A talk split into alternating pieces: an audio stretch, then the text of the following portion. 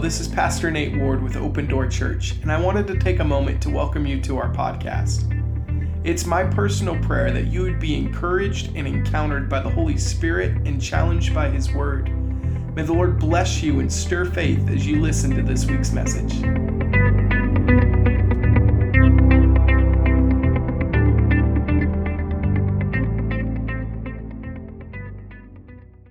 Last week, uh, I, I began my message and actually started talking about a popular verse of scripture that's typically used in connection with, um, with uh, churches when they're casting vision. And it's this passage of scripture that comes out of Proverbs 29. It's 29:18. It actually says, "Where there is no vision, the people perish." That's how the King James would translate it. Um, and we talked briefly about how the fact that what we're what you experience when you read that actually doesn't refer to like the leadership structure or uh, or an organizational kind of um, manner of how we're going to get to some destination. I think a lot of the times when we read about vision and the way that I've heard this passage of scripture used, where there is no vision, the people perish, is trying to get people like engaged in a corporate setting like on a church or like a leadership level you know we have to accomplish such and such and we need to get to get to point b. And so the vision of the church is that you know we're going to reach 10 100 people uh, with the gospel or we're going to do this or we're going to do that. And that's not actually a great definition of this word vision that we read in Proverbs 2019. I think it's important to note that we're not talking just about leadership skills. It's not an administrative vision. Um, it's not some sort of like corporate mission statement um, that we need to like get people to buy into, which is somehow, uh, which is sometimes how it's treated in kind of uh, church culture and the way that I've encountered it in the past. What it actually is speaking to is where there is no prophetic vision, where there is no prophetic utterance, the people will perish.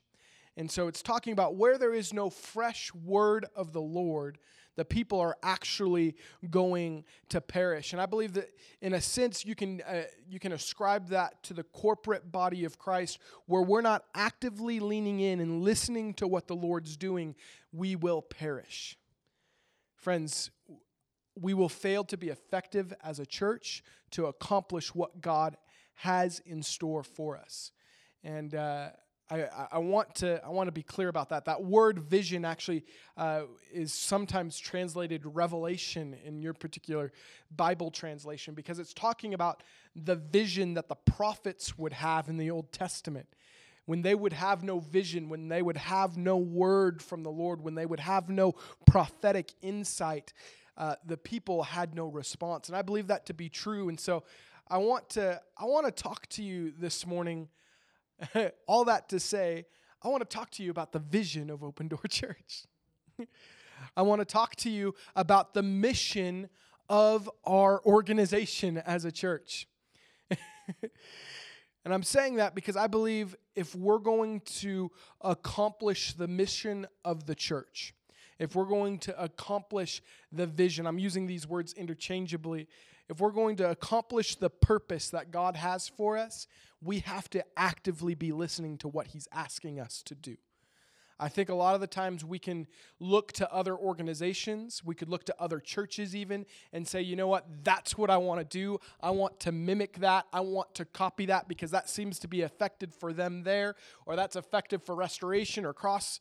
Uh, crossroads or center point or something like that so that's what we have to do here and friends i want to i want to dismiss that idea that we have to look to someone else to figure out what we're supposed to be doing because I believe the Holy Spirit is actively speaking to us through His Word, and that's good news. Amen?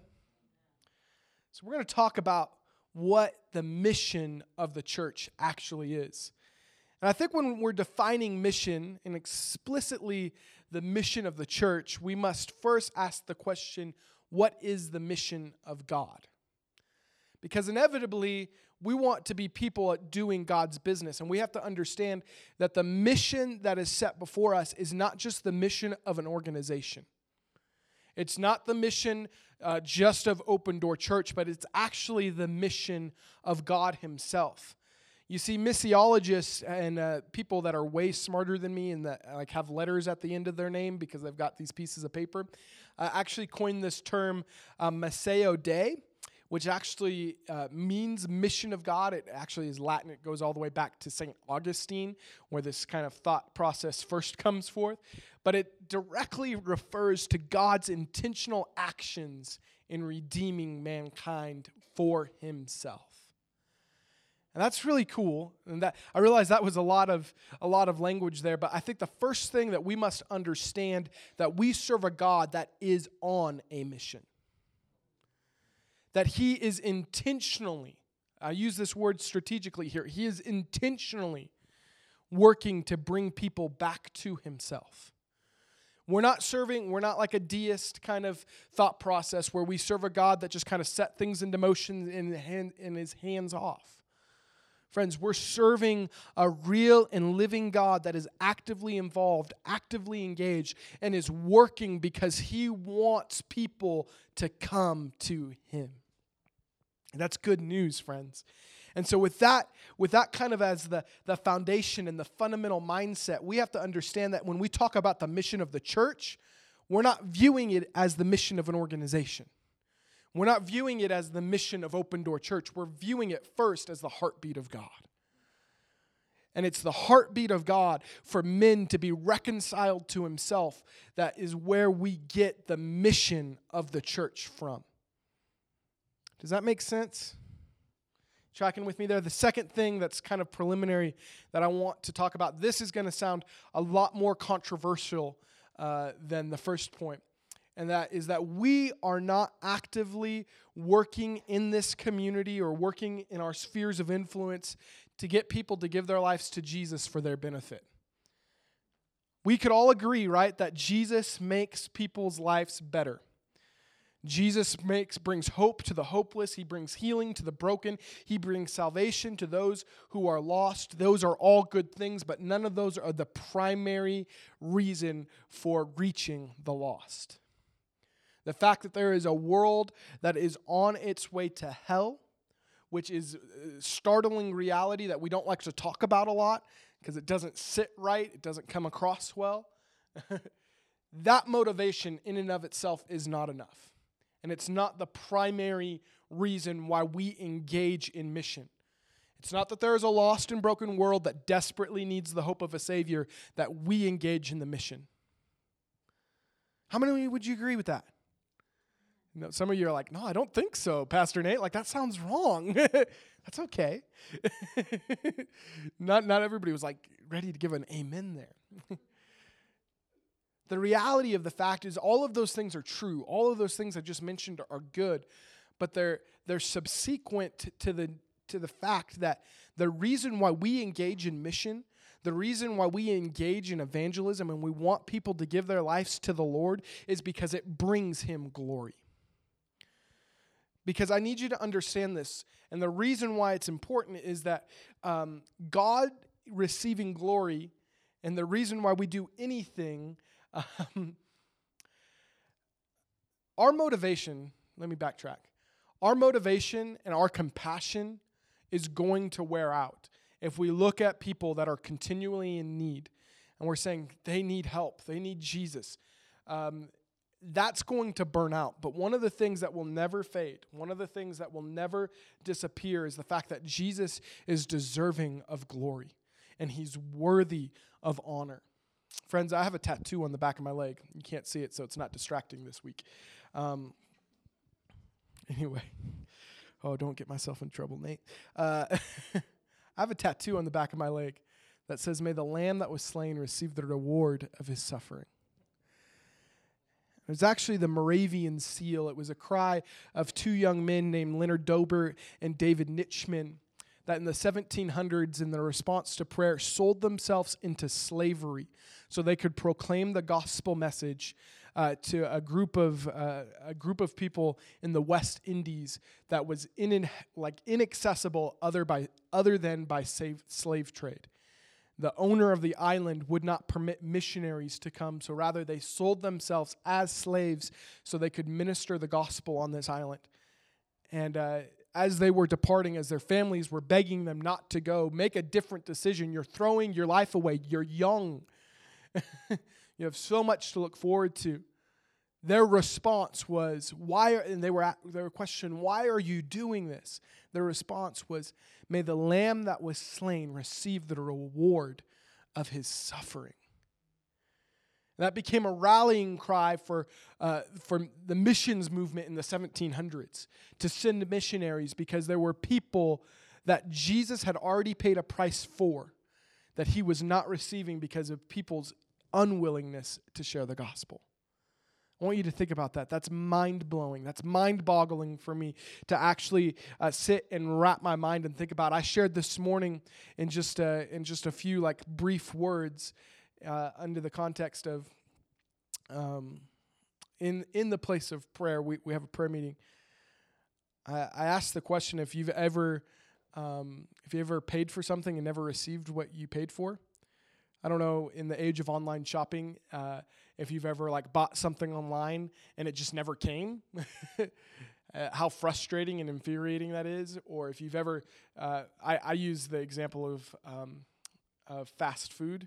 Everybody's experienced this. They've wound up in like a fast food restaurant and there's a picture on the wall and it looks so good, right?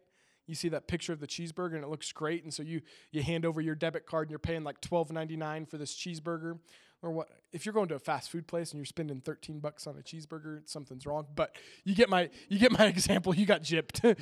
Somebody's sliding money, um, and it comes out and it looks nothing like the picture, right? You didn't get what you paid for. I, I feel like that's often how Jesus feels is that he paid a price for all of mankind and he's only he's only receiving a fraction of what he actually invested. And i believe a lot of that revolves around our unwillingness to do what he's asked us to do. So when i'm talking about the mission of the church the first thing that we need to understand the mission of the church is not um, an organizational mission it's not just because you know pastor nate sat down and thought it was a good idea we really need to reach people in Pagosa with the gospel so we could fill our church and you know we can pay the bills. That is not what the mission of the church is. And it's also not motivated by the fact that people need Jesus. It's that Jesus wants people. And that's what brings him glory. We always talk about how Jesus will satisfy you, right? That's kind of the you have this hole in your heart that needs to be satisfied only by, and this is good. That's all true. I'm not trying to diminish that idea. But the thought behind it is that, you know, Jesus will satisfy you. You're broken and you need help, and you need this and you need that, and Jesus can make all that right. And because he's good, because he's merciful and he's compassionate, that's all true. But at the basis of why we want people to come to Jesus. It's not ultimately because they need a Savior, it's because God needs glory. And that sounds really crazy. That sounds like, wow, that's not very compassionate, Nate. That's not very, that seems like maybe even like a little narcissistic of God. Uh, what, what the heck? Like, I'm saying that because the worth of Jesus never diminishes. Our willingness, our ability to be compassionate does. So I'm talking about looking at this through the eyes of being engaged in doing the work that God is calling his church to do. Does that make sense? I hope so. I realize it may sound harsh. So that I have three things that I want to emphasize very quickly about the mission of the church. And I've hit on them in different kind of uh, phases in the past. And this is all just serving as an introduction to talk about the specific mission of our church in this community and how we're going to accomplish that in the upcoming weeks. But one of the first things I love to get out of the way when I'm talking about the mission and the role of the church in our community and in the world at large starts by defining what the church is not supposed to do. Um, and before I get there, uh, I feel like I should say this. I believe that the church at large fails to fulfill the intended mission of God. Um, not because we lack resources or like that we're unable to fulfill the mission of God, but it's because we're preoccupied and we're motivated um, by an inferior purpose than what Jesus is motivated by. I believe the motivations of the church at large are not the same motivations that Jesus has. I believe the things that kind of gear the modern church into functioning and operating are not the same things that motivate Jesus and the reason why he came to this earth. And until those things are reconciled, we will never be passionate about the mission of God because our motivation isn't placed in the right place. Does that make sense? The church fails to be the church as it was intended to be when our passions are not the same as Jesus. So, number one, the, one, the first thing that we need to define as to what the church actually exists for is, I think, is helpful to define by what it's not. And these are actually the first two. The first thing to take note of, and you've probably heard me say this before, but the church is not the world's moral police. You need to understand this because the common narrative that I hear from people that don't know Jesus is that the church is made up of just a bunch of rules and regulations on what you can and cannot do. And we, you, you see it in the media.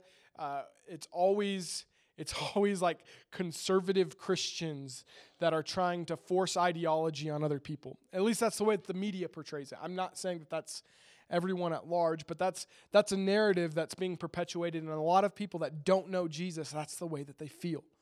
And some of it is very founded if we're being honest, friends. But our purpose is not to merely tell bad people that doing bad things is bad. Most people that are doing bad things know that they're bad and they like doing bad things. right? I guarantee you, you show up into like the Pagosa bar on a Friday night and say, hey guys, being drunk right now is bad. And they're like, who cares? It's like, stop being bad.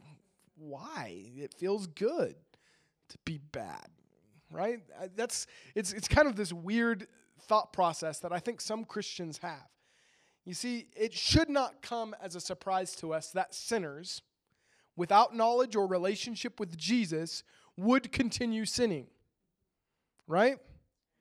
That should not like blow our mind. Yet we're wondering why culture is so rough, why things are so bad. You know, we want to put uh, we want to put uh, like the Ten Commandments back in school, and we want to have prayer here and there, and we want to ban abortion and make gay marriage like illegal. I'm not I'm not a proponent for any of those things. Hear my heart.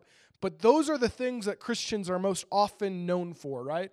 You turn on the news, and you'll be like, oh, so and so here is trying to file another abortion ban, or so and so here is like just uh, so upset with gay marriage, and so and so here. And, and we weren't like, oh man, th- the world is bad. and we get overwhelmed, right? It should not come as a shock to us that people that don't know Jesus are living in sin. And it's not our job to get sinners to stop being sinners. We're not in the we're not in the business as the church to simply um, be in the business of like behavior modification because that would make us more comfortable. You know, it'd make us all more comfortable if nobody did drugs, right, when we were around. Right? That would that would make us all feel better and be at a little peace. But the expectation should not be for us, for people that do not know Jesus, to live like they do. And I just, uh, I, I grow increasingly frustrated when we have this perception of the church that we're more concerned about people's behavior before we are about their souls.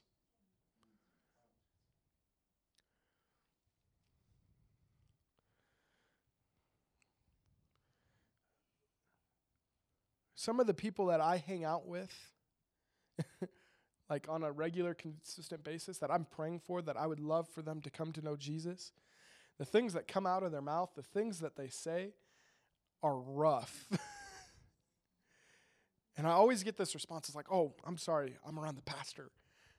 It's like, I really don't care because I don't expect you to live like you love Jesus until you love Jesus. That's when things change. And when I'm talking about morality, I'm talking about like spirituality. These things are completely different when we're talking about people that are born again and claim to love Jesus. Paul's very clear about that.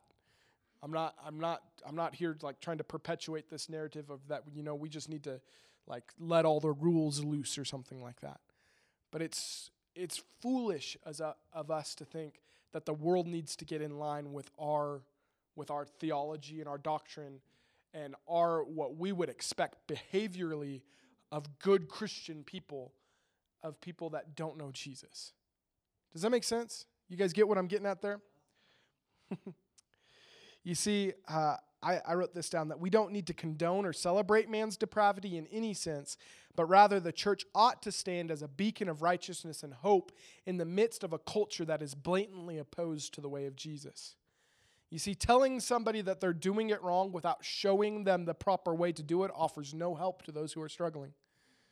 Just telling somebody that they're doing it wrong doesn't actually give them any hope. I don't know if you guys have ever experienced this, but I remember growing up all the time being told to do something and still messing it up and not realizing uh, not realizing how to do it until somebody actually took the time to show me how to do it. Does that make sense? Uh, like Darwin taught me how to use a chainsaw a few weeks ago. He could have told me how to use a chainsaw, and that wouldn't have helped me uh, because I had no idea what the brake was on a chainsaw. We eventually figured it out together after a little work. Um, but the ability for me to actually chop down trees and be productive with the tool that he gave me came when he showed me and demonstrated how to use it. In the same way, we can't expect people to just fall in line and behave correctly. I'm using these words like with the imaginary quotes behind them without showing them a better way, right?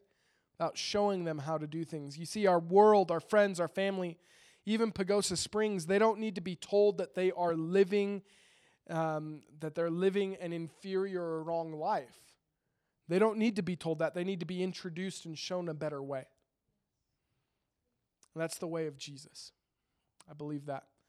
You see, I love I love what David says when he's when he's at one of his lowest moments. David uh, sleeps with Bathsheba, kills his best friend, all this crazy stuff and he comes before the Lord after a time and just realizes, man, I blew it. I messed up. I'm a bad dude. And he, he repents to the Lord. And at the end of his repentance, he says this Lord, if you'll restore me, if, if you'll have mercy and compassion on me, he concludes his long prayer with this. He says, Then I will teach transgressors your ways, and sinners will return to you. He talks about showing them a better way because David had walked through it. He had experienced it. He knew to, what it was like to be on the mountaintop, and he knew what it was like to be in the valley. And he's talking to the Lord, saying, Lord, if you'll have mercy on me, I'll show sinners. I'll show those that are broken a better way, and they'll return to you. That's cool to me, friends. That's really cool. And this doesn't mean that I'm not I'm not against like being honest with people. Like sin will separate you from God and God uh, wants good things for you. So I'm not trying to downplay the gospel message, but I believe as we actually speak, as we actually encounter people with the gospel message, it's got to be demonstrated by a lifestyle that would bring glory to Him. And I believe that there is real power in showing people the gospel as well as telling them about it. Does that make sense? Got it? The second thing I want you guys to think of I want you guys to take note. It falls in line with the first, and that is that the church is not some kind of bomb shelter. The mission of the church is not to be like um, some kind of safe place or some kind of secretly reserved community. It's not an escape from the big bad culture that's outside. What we do here as the church is not us trying to escape from all the bad stuff that's out there.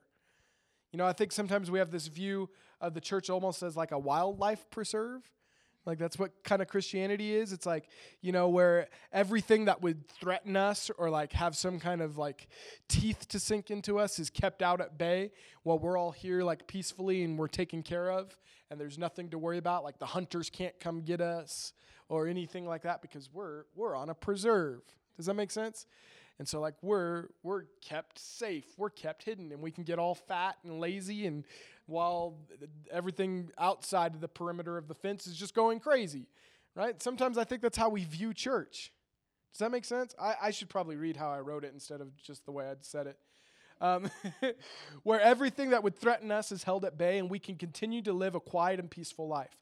We're fed, we're nurtured, and none of the bad stuff of the world can get us. I will consider this, I would consider this perspective of the church as one that is removed from culture and also fearful of it. There's something that you need to know as a Christian and it is part of the mission of the church is that we're not supposed to be a safe haven for people that are afraid of all the bad stuff out there. we don't exist here because the world is really bad and somehow we're supposed to be safe. I think that's what the Amish do, right? Because electricity is bad. Um, don't quote me on that. I don't know enough about Amish. I had a really good Amish friend, but uh, anyway. Um, Friends, we're not called to be absent from the culture. We're not called to be removed from it, and we're definitely not called to be afraid of it. I love what Paul writes because he had to he had to combat this kind of thought within the Corinthian church. Um, he actually says this in 1 Corinthians 5, uh, beginning of verse 9. He says, I wrote to you in my letter not to associate with immoral people I did not at all mean with the immoral people of this world, or with the covetous, or swindlers, or with idolaters, uh, because then you would have to actually be taken out of this world. Paul is saying here, he's giving instruction to the Corinthian church because he had said, You should not associate with immoral people. But he, what he was referencing was people that were living blatantly in sin, claiming to be Christians. Paul says have nothing to do with those kind of immoral people. The people that would say, I've been changed by the gospel of Jesus. I've been changed and I'm new and I've found life in him, but my lifestyle denies that fact. Paul says has nothing to do with those people.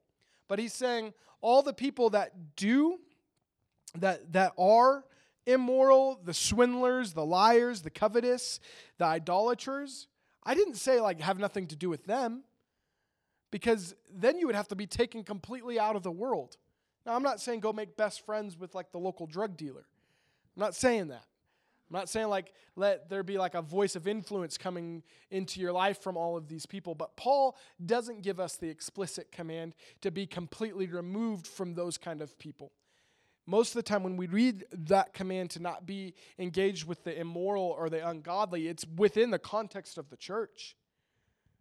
Friends, we can't expect the immoral, the ungodly, the idolaters, the covetous to come to the freeing power and the knowledge of Jesus if we're afraid of them and we're hiding from them. Does that make sense? It's this common cliche, and I hate using cliches, but it's so fitting here. It's actually not uh, verbatim from Scripture, but the concept is like prevalent throughout the entirety of Scripture that we're called to be in this world, just not of it. Right? You guys have heard that language. If you read the Gospel of John, you'll see it heavily in there. But we are called to be active and engaged in this culture, in this world. We're just not called to live like it. And that brings me to my third point. Um, and that is that the church is actually called to change and challenge culture by actively being engaged in it, living in faith, uh, out of living faith out in a manner that is completely countercultural. I realize that was a mouthful. I'll read, read that again. The church is actually called to change culture by actively being engaged in it, living faith out in a manner that is completely countercultural.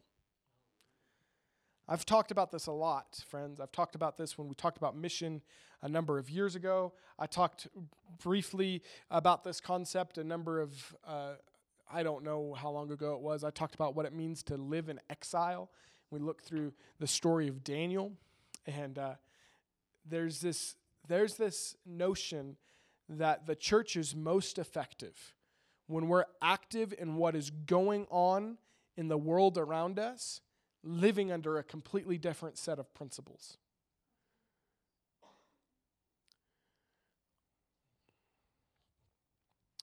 First Peter 2, verses 11 and 12 says, Dear friends, I warn you as temporary residents and foreigners to keep away from worldly desires that wage war against your very souls. Be careful to live properly among your unbelieving neighbors. Then, even if they accuse you of doing wrong, they will see your honorable behavior and they will give honor to God when He judges the world.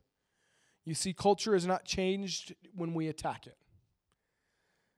We don't have to tell people like music is bad like, uh, we don't have to tell people like the movies you like to watch too are bad and you need to stop doing that. And we need to come up with like some sort of safe Christian alternative.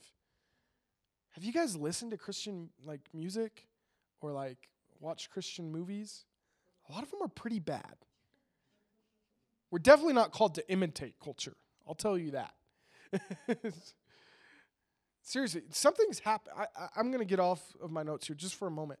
But something has happened in the last number of years where we thought it was permissible because we saw the culture had something that was kind of cool and attractive and we wanted it. So we took it and tried to put a Christian spin on it to make it palatable to uh, and safe for Christians. I'm not this is not me like saying, "Hey, go watch every R-rated movie or listen to your like horrible music." That's not what I'm saying at all. But there was a point in time where the arts were driven by the church.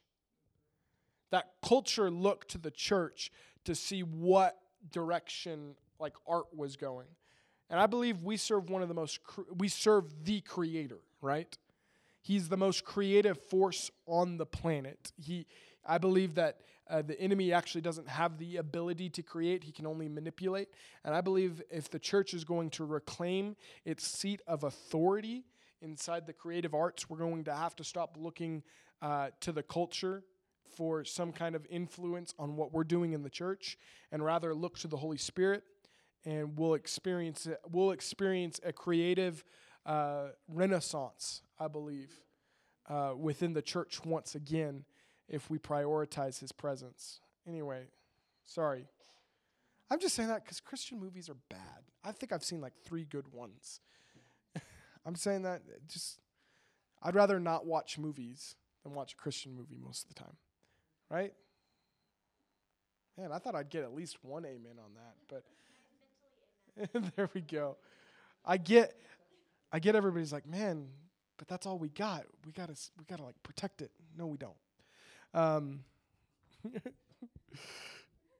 culture is not changed. And, and friends, I, I believe this that overall, th- the mission of the church is to completely encounter a group of people with the gospel of Jesus Christ, that their lives would be transformed and God would receive glory as a result of it. And that is what changes culture. That's what's going to redefine what's normal uh, for a community. And I believe that's a reality that Pagosa Springs can experience. I love the book of Daniel. I love Daniel as a person. Also, Daniel McLean, he's awesome. If you think about it, be praying for him. He's pro- he just started preaching right now at a church that he might become a senior pastor at here. And so uh, he probably started preaching about 15 minutes ago. So, Father, we thank you for Daniel. We ask that you anoint him, uh, speak through him. In Jesus' name, amen. Um, but I love Daniel in the Bible. You guys remember Daniel? Uh, Daniel chapter 6 recounts the story of uh, a young man that uh, is, well, he's not young by this point in time, he's older, but he has such a faithful commitment to the Lord that when the decree comes out that you're not supposed to pray to anybody else or you're going to get thrown into the den of lions, Daniel, what does he do? He says, Oh, that's bad news. And he goes and prays. and the king hears about it and says, Oh, well, we're going to throw you into the den of lions. I really don't want to, but I said it, so it's got to happen. He throws him into the den of lions. Uh, the lions don't eat him, right? And so uh, he gets saved, pulled out the next morning by the king, and the people that accused him and actually set up this whole thing get thrown into the lions and they get eaten, and their bones get crushed before they even hit the ground. We don't put that part in the children's Bible story, but it's pretty cool. Um, it's in there. It's the Bible. Don't get mad at me. Jesus said it. Uh, we, it's this this pretty like crazy thing, but there's one thing about the life of Daniel that sticks out to me the most, and it was that he lived a life that was marked by intentionality and consistency. And these two traits are going to define whether or not the church fulfills its mission here in Pagosa Springs. Will we be intentional about the mission of God and will, be, be, will we be consistent about it? You see, I've met people that have been intentional for just a few moments, and then somehow their motivation lacks and it wanes and it disappears. Guys, I was a prime example of that. You know, before Kelly and I got married, I hit the gym for like a solid like 6 months every single morning. And I mean like I was I was getting after it, you know, like it was great. Then I got married and I didn't have the need to go to the gym anymore. Like I landed that. Uh, just kidding. well, that I just compared my wife to like a fish or something. That is so bad. Don't. I don't think she's hearing me right now because I didn't see a response. Um, thank you, Jesus. Uh, but in reality, what the reason why you see the physique before you today is not like a bunch of dedication and hard work. This is me just eating bad and not exercising anymore. And it's because there isn't a consistent, the intentionality might have been there for a moment, but it wasn't followed through with consistency. And that's, that's going to be true of any aspect of your life with whatever you do. If you're not intentional about actually accomplishing it and consistent with doing it, it's not going to amount to anything. And I love Daniel because he's intentional and he's consistent. And in fact, regardless of the circumstance that we find him in, every time we see Daniel in scripture, whether it's when he's first taken into captivity in Daniel chapter 1 and he's taken as a slave and circumstances are terrible for him, he's still serving the Lord. Whether it's Daniel chapter 6 and he's like he's like in charge, he's still consistent in serving the Lord. In fact, Ezra, if you read in Ezra chapter 1, we see that for over 80 years, Daniel remains just as loyal, as intentional, and as consistent as he was when we first meet him as a young teenage boy. That's how I want to live my life, friends. I want to live my life so intentionally and consistent that when I'm 80, that can people can say, you know, he's just as passionate. He's more passionate now than he was when he first started. And he's more intentional now about the things of God. He's more consistent now than when he first started. That's what I want my testimony to be, friends. But when that happens, that actually provides, um, that gives power to see culture transform and change. Anyway, I, I could talk about this a lot. And I love the fact that Daniel chapter 1, one of my favorite verses of scripture, say, says he begins his life in captivity in a foreign country as a slave that are serving false gods. I mean, it's bad. He's living in the midst of a culture that is completely opposed to the way of the Lord. I mean, he's been given new name. Uh, everything about his identity has been attacked. And he says this he says, he resolves not to defile himself. There's a resolve inside Daniel that he carries through with intentionality and consistency all the way through his life, that at the very end, uh, we'll see in Ezra chapter 1, comes, comes to this like culmination of this life that has served as a testament and actually has brought about transformation within Babylon, which is Babylon's representative of sinful culture. And it's really cool. It's really awesome. Um, and that was one man remaining consistently um, engaged with the Lord and see this crazy thing transpire. But as I'm talking about the mission of the church, this is simply to serve as an introduction, friends. And I wanted to like lay some framework for where we're going because I'm going to talk about specific aspects. If you'll see our cards, you'll see like little things. We've we've talked about them before, and I believe the Lord's given fresh life to them, and it's an appropriate time for us to revisit them. But I believe that the mission of the church here in Pagosa Springs is threefold it's to awaken people to the reality of a God that loves them, that will change their life. So people that are that are completely lost and without knowledge of Jesus as a savior, I want them to meet Jesus and discover how good he actually is. It's also to awaken people from spiritual complacency.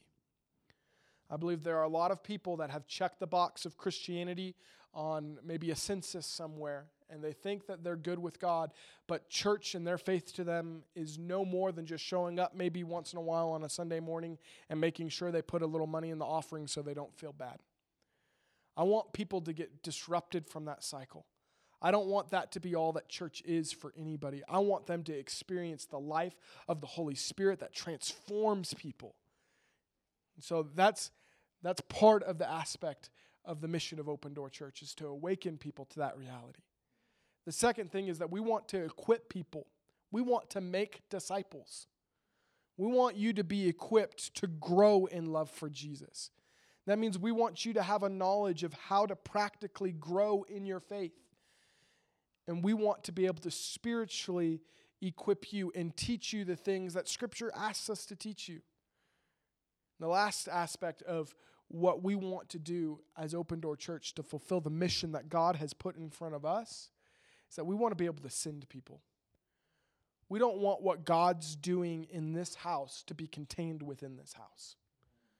We believe that God, as He transforms, as He begins to minister, as people get saved, as they get discipled and equipped, that there would be a launching. We want to sow good seed amongst the community, amongst the nations.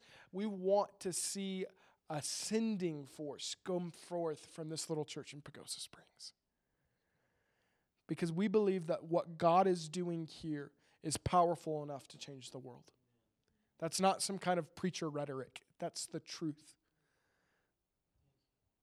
Turn with me to John 20, chapter 21. This is going to be a theme of ours for the next couple of weeks. And I want you to I want you to pray about it. I want you to begin to grasp the weight of what Jesus says here. These are some of Jesus' final words on earth. He says this. He's appearing to his disciples after the resurrection. And he comes and he says, Peace be with you. This is John 20, verse 21. He says, As the Father has sent me. So Jesus saying is saying, As God the Father has sent Jesus, so I am sending you. That's, that's heavy language if you think about it. Jesus is looking at his disciples and he says, In the same manner that God sent me, I'm sending you. In the same way, what Jesus is saying here, he says that the mission that God gave me to fulfill and the reason why he sent me into the earth, I'm now passing that on to you. I'm passing the baton off to you. It is now your responsibility to fulfill the mission that I came and started. He's carrying the same weight and authority that God the Father had sent Jesus into the world, and it's with that weight and authority that he's commissioning his disciples to go as well. And then he breathed on them and he said, Receive the Holy Spirit. Now, there's a lot to talk about here, and I, this is not the message for today. But, friends, I believe by the empowerment of the Holy Spirit that the Father and the Son are sending his bride, are sending his church to fulfill the mission that God has initially started of redeeming mankind for his glory. And you need to understand that you play a pivotal role in that. It's not, I get to sign up and I get to show up to church once a week. That is not why Jesus came and died and gave the Holy Spirit so that you could feel good about yourself for coming to church.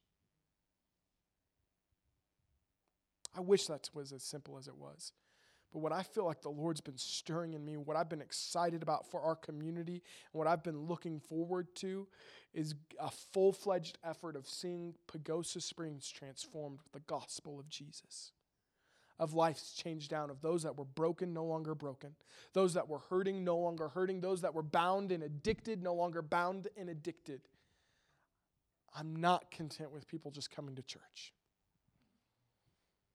because we'll never fulfill the intention of Jesus if we view church as just something that we come to rather than something we're a part of with a clear objective to accomplish. Does that make sense? I'm not trying to be harsh, but I believe what God's doing is good, and it's worth us noting that it's worth our attention and it's worth our engagement. Thank you for listening to this week's message. Our ministry is made possible entirely by the faithful generosity of people just like you.